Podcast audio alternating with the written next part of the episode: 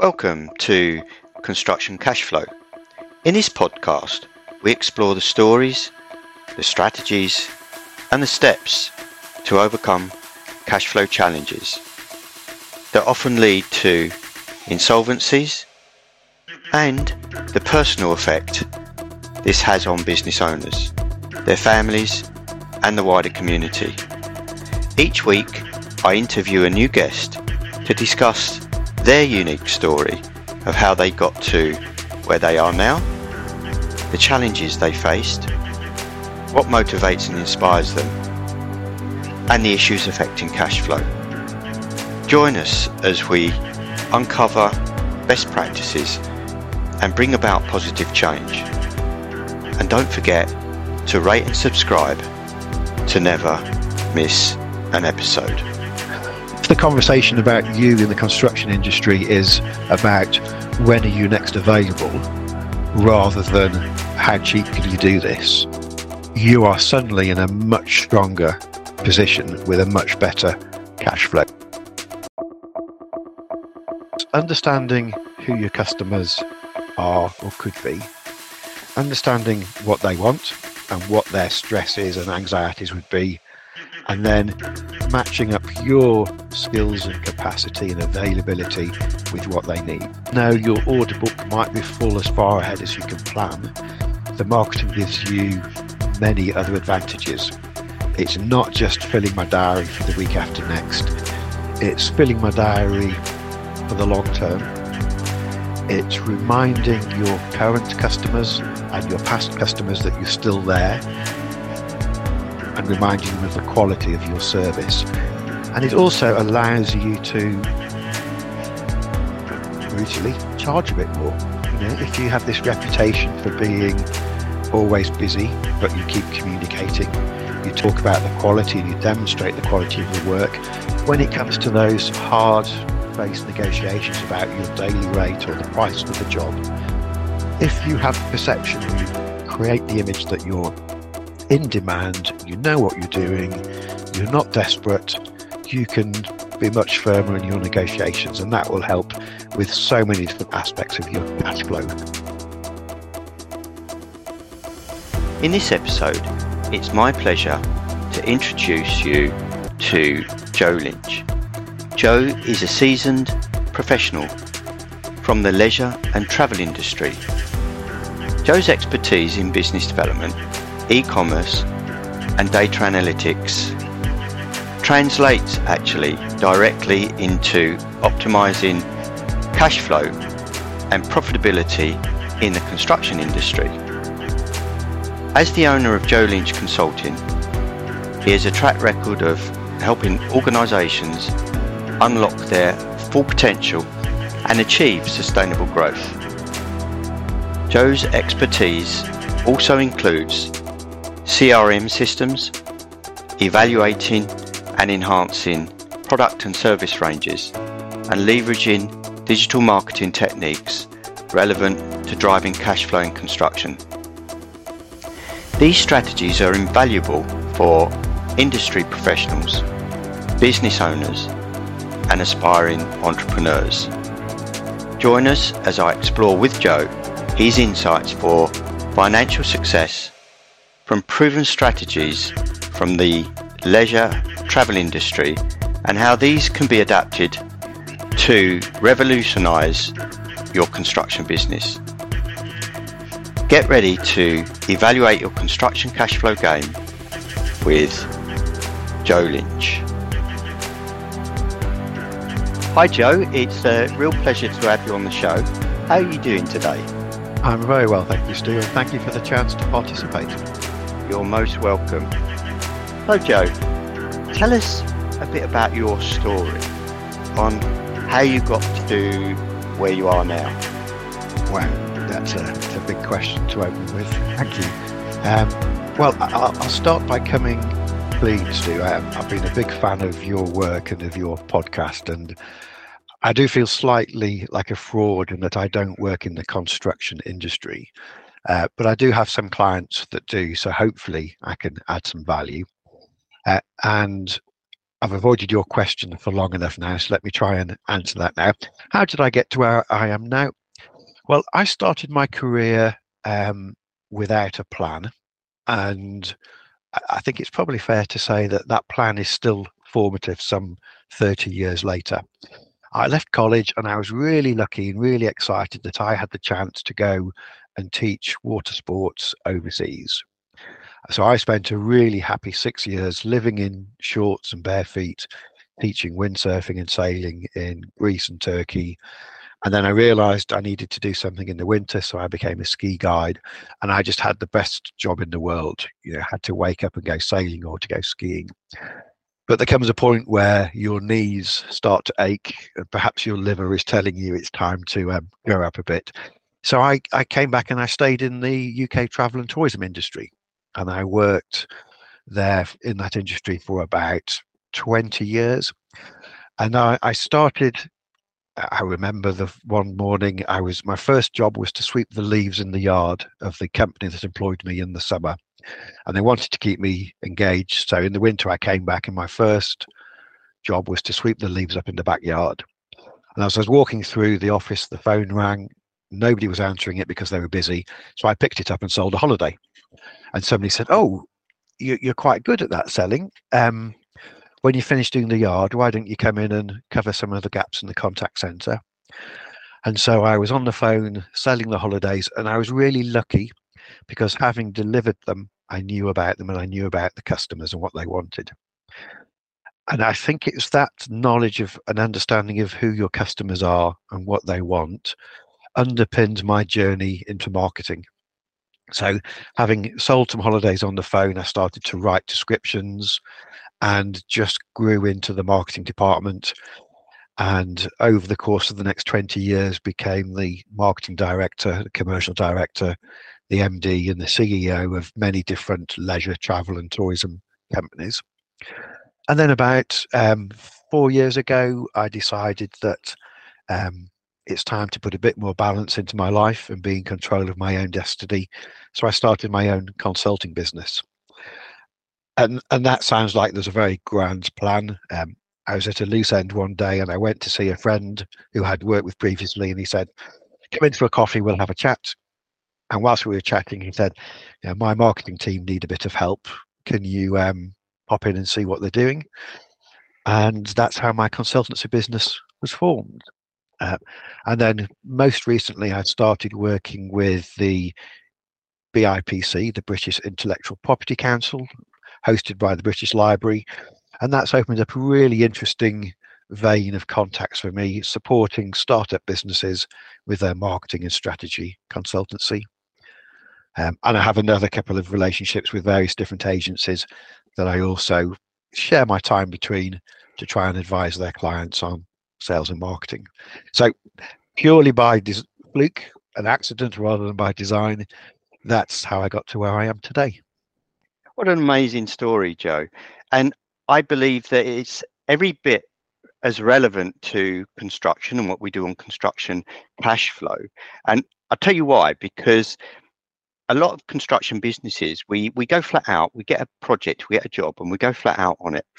And then all our resources go into that. Then we find at the end of the job, we've got nothing to do because we kept the marketing going. So it's one area uh, and it affects the cash cash flow. So it's really great to have you on the podcast to talk to you about how marketing affects cash flow, and particularly speaking to people that are have got in um, experience in other industries to bring mm. to the construction industry as well. What what's do you know what what works well in other industries could work well here Yes, and I think you're right, Stu. There are huge parallels there, and again, this is where I must admit to feeling slightly uh, like a fake, uh, in that I've made those same mistakes of lurching from securing a project, being flat out delivering, and then realizing I get to the end of the project, what's my order book look like, and lurching from famine to feast and back again. And, and I'll be honest, I'm advising people all the time you're a freelancer, keep developing your sales pipeline, keep marketing. And yet I frequently make that mistake myself. So I know how hard it is because when you're fully engaged. All you're focused on is delivering to your customer, whether that's on a construction site or in an office or helping develop a website. I think it's the same dynamic. So hopefully I can add some value to your conversation. Yeah, absolutely. And I'd love to hear what your your thoughts are on that, on how we could maybe in small ways keep that marketing going while we're busy. If there's any kind of techniques, tips, tricks, and going back to your story, actually, something that that that, that painted a picture for me. You're you're sweeping leaves, and then you yeah. picked up the phone and sold, sold a holiday. Yeah, that's really intriguing. And how how do you do that? how does that work? You know it's it sounds really simple you know and um, we spend lots of money and think we're going to need to spend lots of money and time on selling something and it's hard to get a paying customer. Yeah where does that that selling leaves to selling a holiday come yes. come from? I, I i think it's um well first of all it's understanding what you're selling and any tradesperson obviously knows their trade and know what they're talking about so it would fill me with terror if i had to go and you know pretend to be a quantity surveyor on a site i wouldn't know where to start and i'd be found out even before i was allowed on site so it's very much about sticking to what you know and understand and having the confidence in yourself that you do know your trade. You can talk about it well. I think for marketing, and, and I speak as a marketeer, I think our industry doesn't help itself. We make it sound too complicated. We make it sound like it's some kind of magical formula, a mixture of science and witchcraft and creativity and insight. when when in fact it's not. It's really simple. I nearly swore then. Sorry. It's really very simple. It's understanding who your customers are or could be, understanding what they want and what their stresses and anxieties would be, and then matching up your skills and capacity and availability with what they need. Not trying to be something else, not trying to be someone else, and keeping it simple. You know, you don't need to invest millions of pounds in the latest digital analytics or the latest search engines. You just need to be always available and always visible. And that's where I think the secret is to discipline ourselves to allocate time to sales and marketing throughout the week and throughout the month. And in particular, to do it when you feel you don't need to. That's the really crucial bit because when your order books are full, you're really busy and you think, I don't need any sales or marketing. I don't need to communicate to the outside world. But it's much more effective to maintain a regular profile with regular outputs than stop and start.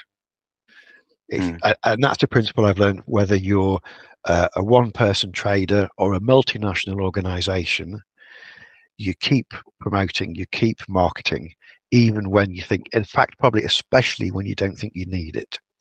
Because even though your order book might be full as far ahead as you can plan, the marketing gives you many other advantages.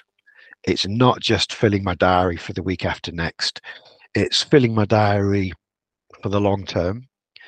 It's reminding your current customers and your past customers that you're still there and reminding them of the quality of your service. And it also allows you to uh, brutally charge a bit more. You know, if you have this reputation for being always busy, but you keep communicating, you talk about the quality and you demonstrate the quality of the work. When it comes to those hard face negotiations about your daily rate or the price for the job, if you have the perception or you create the image that you're in demand, you know what you're doing, you're not desperate, you can be much firmer in your negotiations, and that will help with so many different aspects of your cash flow. You know, when do you get paid up front? Are you on a retained basis? All of those things are made easier if you have a good image. Now, in the marketing world, that good image is often called the brand. People will talk about the brand being, oh, my brand is a yellow hexagon with a black circle and behavior, cash flow, and so on. And it's not actually. Um, the brand is what is in your customer's mind when they see or think of you. And we use graphical devices to remind them of that. But a good brand takes a lot of time to build and it needs to be constantly communicated. Now, this is a, really long winded way of answering your questions, Stu. I think the, the trick about marketing and promoting your business is to do it all of the time. Keep a discipline for doing it and do it especially when you think you don't need to, because a regular, little and often communication is far more effective than a submarine approach where you disappear for six months and then you resurface and you send out a thousand messages. That's just going to annoy people. So frequent, disciplined, structured communication is important. I think there's some really important points there because there's a perception that, I mean, for example, you're a carpenter or a bricklayer, or even a, a construction adjudicator or a lawyer that's working with subcontractors, specialist contra- contractors, and contractors. Um, there's a feeling that I'll market because I'm marketing to to get the next job and then where there's a fear of what if I do a lot of marketing and too much work comes in, I can't handle it and I can't service those clients. But yeah. what you introduced there was something of a revelation to me is that your marketing to build your brand to increase your value. That's and right. and and I never really looked at it like that because I think there is a fear of marketing because we don't think we could you know we win suddenly win a lot of work we can't service the customers but but looking at it from that perspective is that you're constantly trying to build that that brand that perception in your client's mind so that when you do come to those final stages of getting a project you're in a stronger position to negotiate definitely and having a uh, pipeline a sales pipeline a demand that's too much for you to deliver well that that really is a champagne problem because yeah, of all the problems to have, that's the champagne problem where where you're saying no to people or not yet to people. Because imagine what that does to your profile and your brand. Thinking, wow, this person's so good, they're booked up for months, they're worth waiting for, or they're worth paying a bit more for. Or yes, I can I can agree their payment terms because I really want to secure that time in their diary to deliver. So you know, if anybody's worried about having too much work to do, well done. that really is a, champagne problem. Yeah, yeah. No, I think that that that's amazing advice, Joe, and and I think that is a. I think you've hit the nail on the head of one of the biggest fears for. Uh, for for people marketing, small businesses marketing, you know, they are concerned. There's a big fear they can't, particularly in the construction industry where it's hard to get resource. It's hard to resource projects. Yes and to look at the other purposes for yeah. marketing is amazing you could make a mistake you know you could spend thousands of pounds a week for work that you to secure work or, or to get work that you can't deliver and that would obviously be daft because mm. you need to balance your level of investment with the capacity that you have uh, and this is where I get involved, certainly with the larger clients, looking at marketing effectiveness where we analyze the return on investment, not just how many orders did you get or how many requests or how many purchases did you make, but how profitable are those and can you deliver? Because frequently people will make the mistake of paying too much or investing too much time in marketing when they haven't got the capacity there in that case, you'd have a very, very different marketing strategy. You'd be talking about this is my brand, this is why I'm better than anyone else, this is what I can do. And other times there is that short term space. Okay, a job's just cancelled on me. I've got nothing in my diary for the next two weeks. Your message and your investment might be very different then. But that's built upon that solid foundation of building a good brand. Yep. So, oh. in marketing terms, say we'll switch to sales promotion for that short period. So what would that look like? Uh, you know, the the you know for a small for a small construction business or a medium sized construction business, what would that direct sales look like? Is that picking up the phone, doing cold calling, or or, or what what's the you know you suddenly it, find yourself without work?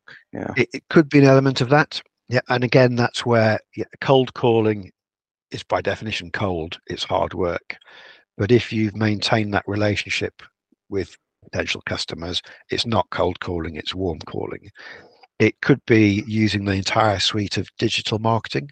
It could be a really nice, simple email. It could be some posts on the relevant Facebook or uh, industry social network sites, which I'm sure there are many of those. Uh, depending pretty much, I, I can't give one size fits all advice because your industry is so broad in its range and size. But it's finding the cost effective way to communicate with those people at the right time with the right message. So, obviously, having your own website, I think, is important because people want to check you out and see your accreditations and see previous customer reviews and testimonials. But then, how do you expand the reach of that? There's many different ways of doing it.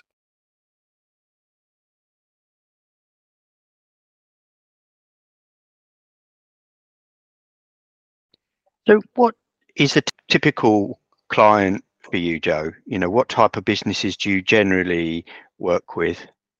Well, I'm really lucky, Stu, that I, I don't have a typical customer. And one of the things I really love is the variety of people I work with.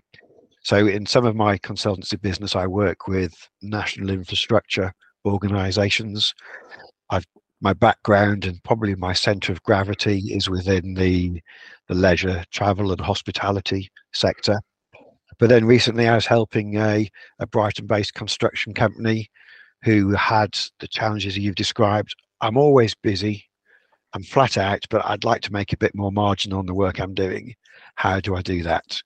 And so we helped um, them come up with a, a business plan for that.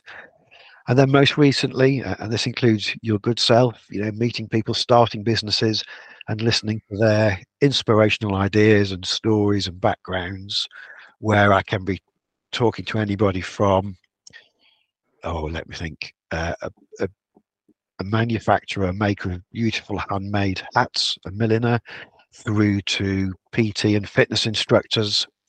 That variety of things is really stimulating for me and what I've learned is that the, the fundamental principles of marketing apply across all of them. It doesn't matter what you produce or what you make, the principles of marketing to your customers remain the same. Understand what you do, understand who you sell to and who you want to sell to, and just make sure that you're available and visible to them. How important is having a marketing strategy? I think it is very important. Um, and a marketing strategy can only exist when you have a business plan. Because if you said my turnover next year needs to be 25 million pounds, the marketing strategy would be very different compared to the one for a business that said, I want my turnover to be 25,000 pounds. So you need to have, and this is the the first thing I always do before creating a marketing strategy is what's your business plan? How big do we need to be by when? What are we going to create or sell to get there? And then we can create a marketing strategy. Um, marketing strategy in its purest form is quite simple. Who are we going to communicate to?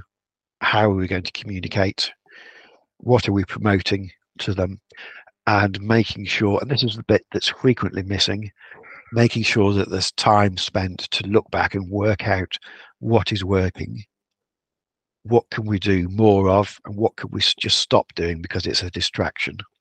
And that opens up one of my my three product lines, if you like, is that marketing effectiveness, where we use some very sophisticated data techniques to understand that if you were to spend 10 million pounds more on television and 3 million pounds less on paid search on the internet, we would model your growth to be X, Y, and Z. So we can take a marketing strategy from being small and simple to large and complex depending on the size of the organization. How important is it to have a link the marketing strategy to maybe the the business owner's mission or vision statement? Very important. Uh, and to me, the link between those is the business plan. So the, the vision and the mission statement is why do we exist? And that's a really powerful question. Why are we here? What are we going to do to achieve that aim and how do we do it? And then the marketing strategy is how do we explain that to past, current, and future customers? If you don't know the why we exist, what are we going to do, how do we do it, then it's very hard to make a marketing strategy that is anything but let's just be cheaper than everyone else. And for any business in the world, that's rarely sustainable. And certainly from a cash flow point of view, it can be very, very dangerous. Yeah, absolutely. No, I, I totally, I totally agree with that. And so, what? How do you how do you identify um, your your ideal client, your market? Because that's one that's kind of quite. It sounds simple, but it's quite perplexing. You know, who am I going to work with? Who's my ideal client? Market research, and how would you do that if you are just a small business? my experience is that if you are currently trading, the answer normally lies within because you will have some customers that you've enjoyed working for who paid you well, you made a profit, and it was a pleasure to work with. And you'll have some customers that didn't pay you, squeezed your margins, and were pains in the proverbial. If you were to so if it's an existing business, I would always start by saying, okay, let's look at all of the customers, what was good and bad about them, and where did we make the money? And then I'd say, okay, so we found that particular type that was successful both for the customer and for and for me. Are there any more of those out there? What do they look like? What are their characteristics? Let's just check that we we didn't get lucky and find the one off the unicorn. Let's check what are the characteristics of that customer how many more are there out there? Is it in the same industry? Is it in the same sector? Is it the same type of organization? And let's come up with a plan to target those. Now, that plan will be very, very different if you are promoting to people renovating or extending their houses.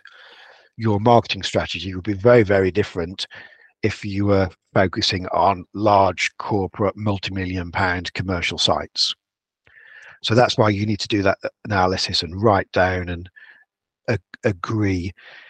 This is where we've been successful in the past. That's probably the best clue you're going to get to where you'll be successful in the future. And let's try and expand that. I think one of the mistakes that we all make in any industry is when we say, yeah, who is your ideal customer or what do you sell? And we think, oh, I know, anybody can be my customer and I'll do anything they ask me to do. And that's probably the worst marketing strategy there is. What you need to do is focus your your products and your services, describe them really quite precisely. Some people would say find your niche and focus on that because that's where you have a chance of creating a brand. Oh yes, I know Joe Lynch. He does marketing effectiveness. He's not a creative. He's not selling advertising. He's not selling websites. He's helping me understand how my marketing works and how it could be better. And that's the niche I try and build myself into rather than being all things to all people. And I think that works in every industry sector. Could you be, can you be too niched, do you think? Theoretically, yes, you could be, because if there is no market in that niche and you're the only person in there, then probably. Um, but hey, still, I thought cash flow in the construction industry was a niche until I met you, started chatting to you, and learning about your organisation. Yeah, it, it's it. I suppose it is a niche in a in, in a way. Um, there's so many things that affect cash flow. You know, we can look at it from so many different angles. So when I first started the podcast, I I was thinking of cash flow in one particular from one particular perspective. But what I'm finding is that the guests that come onto the podcast see other things that affect cash flow that might not normally be linked. Yes. oh, I didn't link that would affect my cash flow. You know, like for today, for example, we're talking about marketing, how that can affect your cash flow. We were talking about last week uh, how health and safety can affect your cash flow, how not reading a contract and signing up to something you hadn't understood can yes. affect your cash flow. Um, not getting your uh, applications in on time can affect your cash flow. So there's many things that that lead into cash flow. But the, the, the key thing is is when you get it wrong for whatever reason, there are human consequences.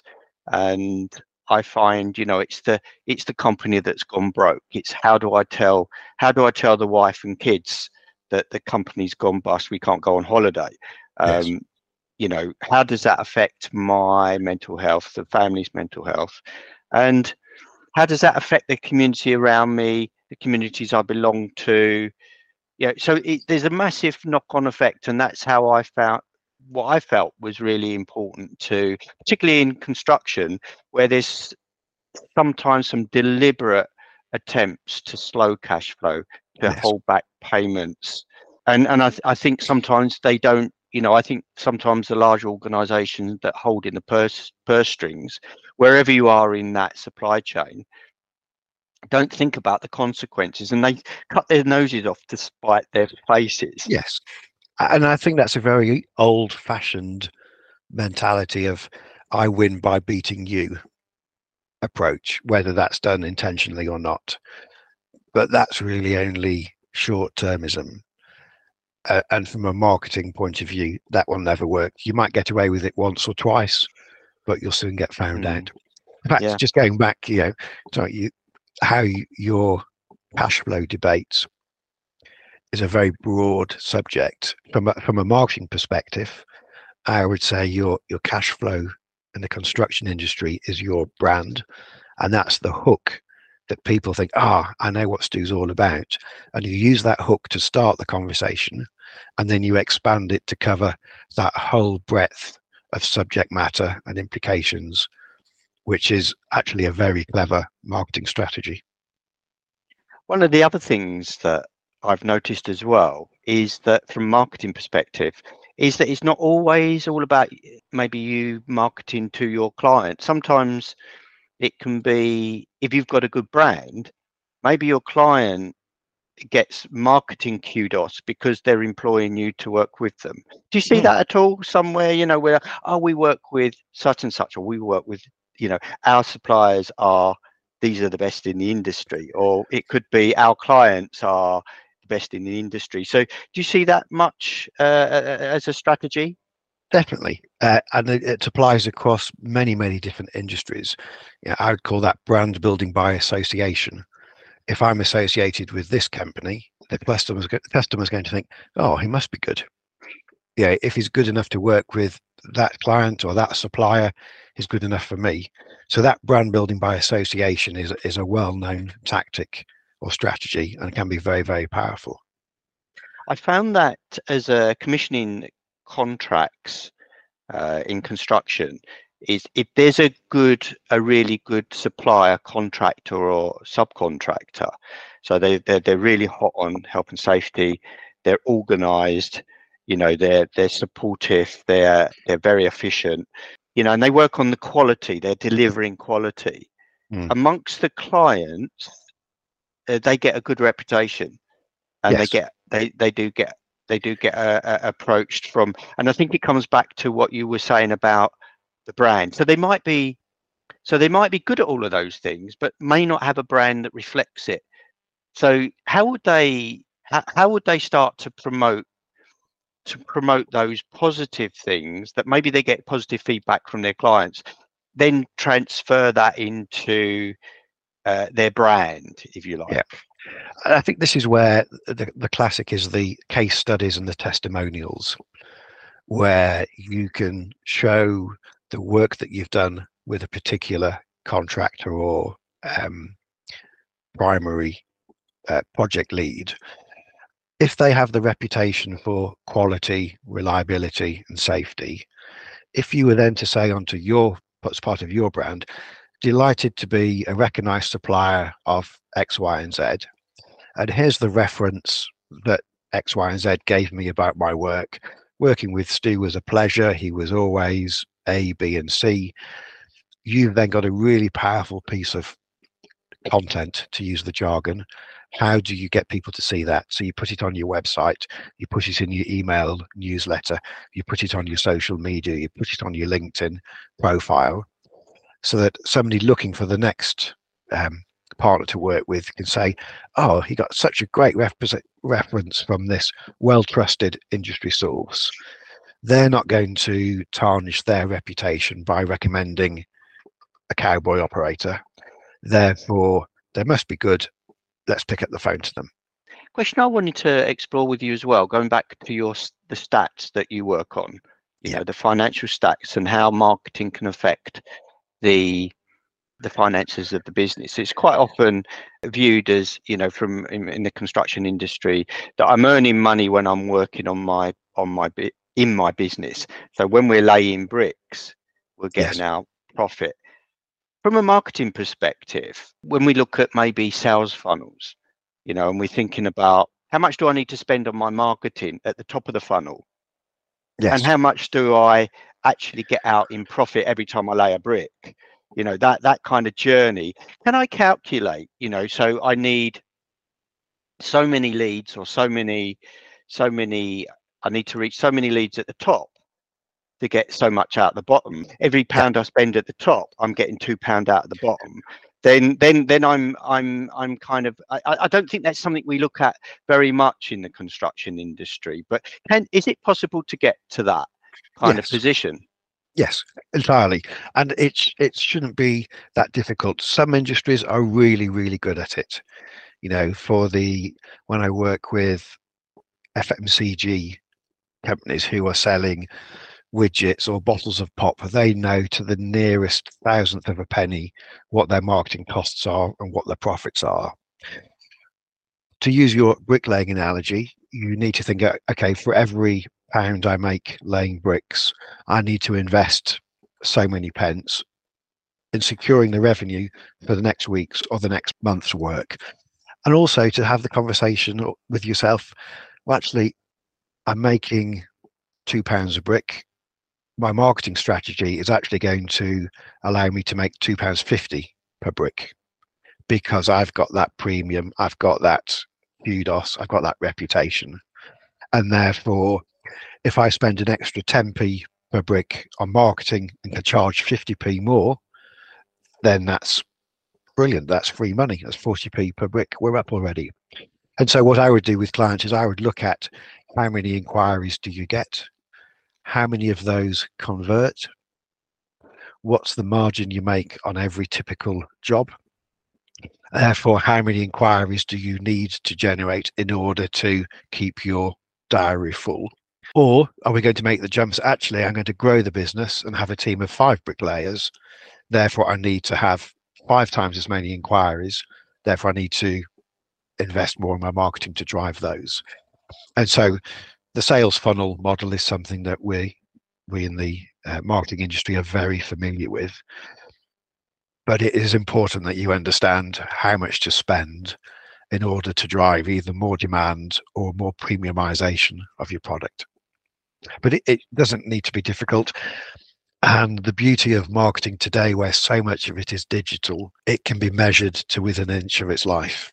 You know, you'll be able to see and control exactly how much you're spending on a website, on social media, on email activity, or some promotion, other promotional work. Very, very important cash flow. And I'd never really looked at marketing as a cash flow, you know, eh, how important it can be to cash flow, particularly in construction.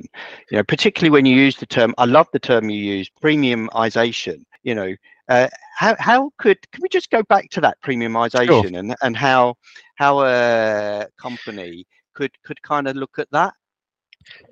Yes. Um, you, you've probably heard the phrase. One way of describing it is the culture of scarcity.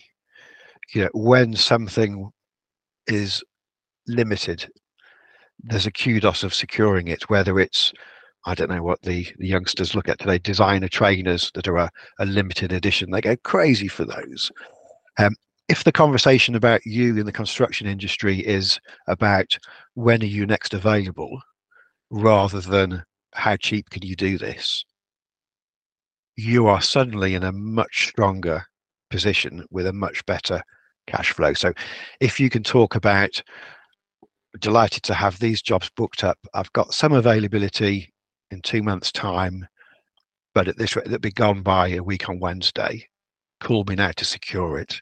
You're having the conversation about availability, not about price. And you're driving that conversation and you're saying, if you don't like my terms, I'm not worried. I can find someone else that will do because I've got that brand, that reputation.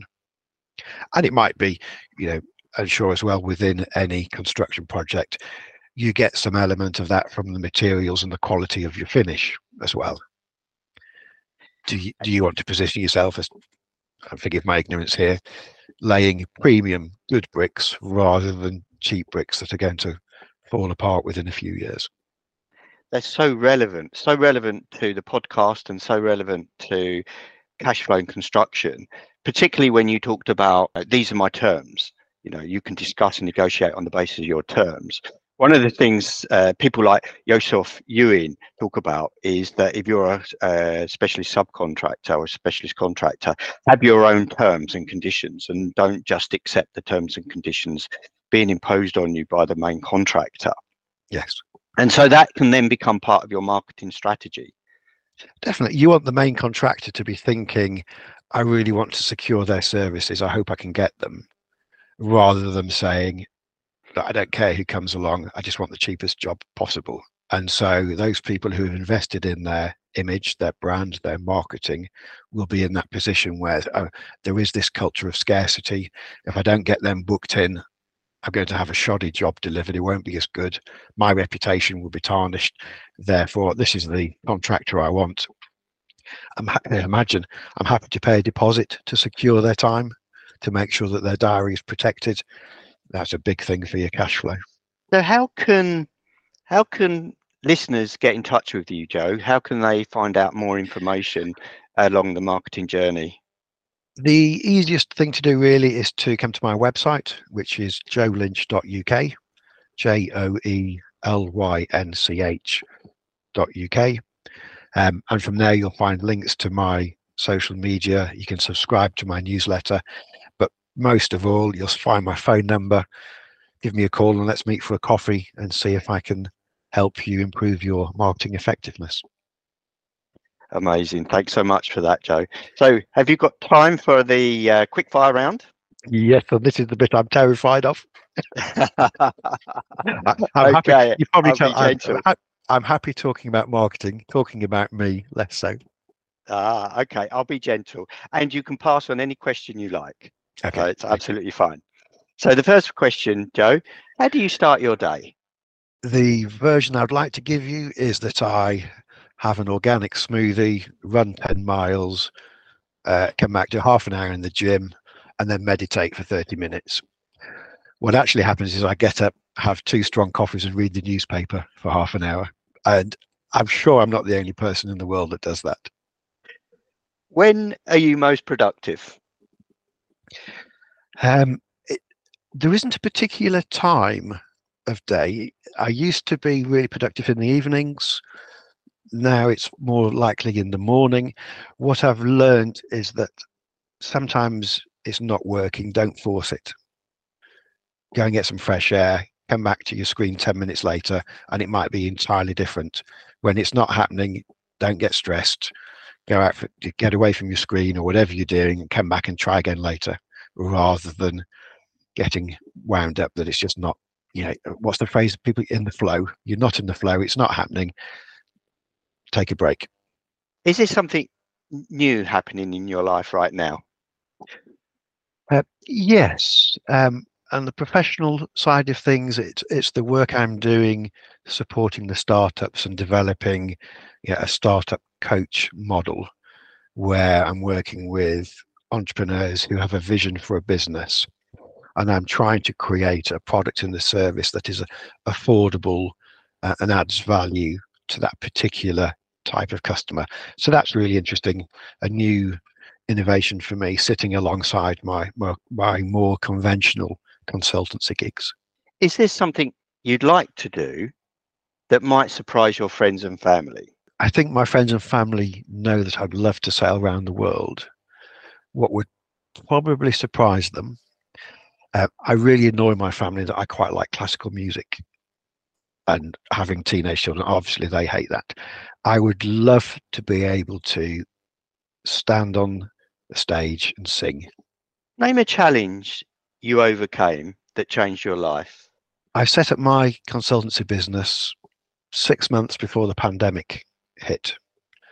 And I was congratulating myself on being really busy, having what I thought was a diverse range of customers. And then suddenly the world stopped turning. And the business was essentially zero revenue. Well, I got really busy helping people close down and then really busy helping people reopen. Having to deal with that and not take that as being a, a sign of personal failure and having to reinvent and diversify my business was a big thing to get over. Uh, what I've seen with a lot of the clients I work with is that, that the pandemic has actually made us do things that we should have done anyway. It just made it urgent and scary. And, and getting over that challenge was a big thing. I still don't think we're entirely over it, but that was a big shock to the system. Who or what inspires and motivates you? I'm getting a lot of inspiration at the moment from the people I'm meeting with ideas for businesses and seeing their ambition and their resilience. You know, if I I say to people, "Oh yes, you know, my business was interrupted by the pandemic," and then I hear stories of people who have had far greater personal impact and continue to keep smiling, continue to keep going. Uh, to quote Churchill, keep buggering on. Some of those stories, uh, you might know who I'm talking about, they are truly inspirational and make you realize that's the right thing to do. Keep going, keep going. What does success mean to you? Success to me means being proud of the work that you're doing and knowing that you're making a difference. And I think if you have both of those, everything else falls into place. You know, you get paid, you've got the cash flow, you're not worried about other things, but it stems from the fact that you know you're proud of what you're doing and you're making a difference. That to me is the most important thing. Are you a spender or a saver? Well, now, Stu, I'm a Yorkshireman, and I, I do follow the stereotype perfectly. I've got t-shirts in my drawer that are older than my children, and they're still perfectly fine. So I'm very much a saver. Unfortunately, I'm the only one in my family that way around. What advice would you give to your younger self? I think it would be uh, back yourself, believe in yourself, and have confidence that people will see you for what you are and what you can do, and not be, don't fall into the trap of trying to overprove yourself presenteeism you know it's okay to leave the office before six in the evening because you've done a good day's work rather than missing out on events and family time because you need to prove or you feel you need to prove that you're dedicated to the cause. I think trust in yourself and your abilities um, and that will get you through. If you couldn't do what you're doing now and you could do anything you wanted what would you do I would be racing around the world on a super high powered yacht. Thank you, Joe Lynch, so much for coming on to the podcast. And I'm sure the listeners have got so much out of that. You've joined the dots between construction, marketing, and cash flow. Thank you so much. Thank you, Stu. It's been a pleasure. You've been listening to Construction Cash Flow. Hit the subscribe button if you haven't already done so, so you never miss an episode. And remember, the faster cash flows, the faster wealth grows.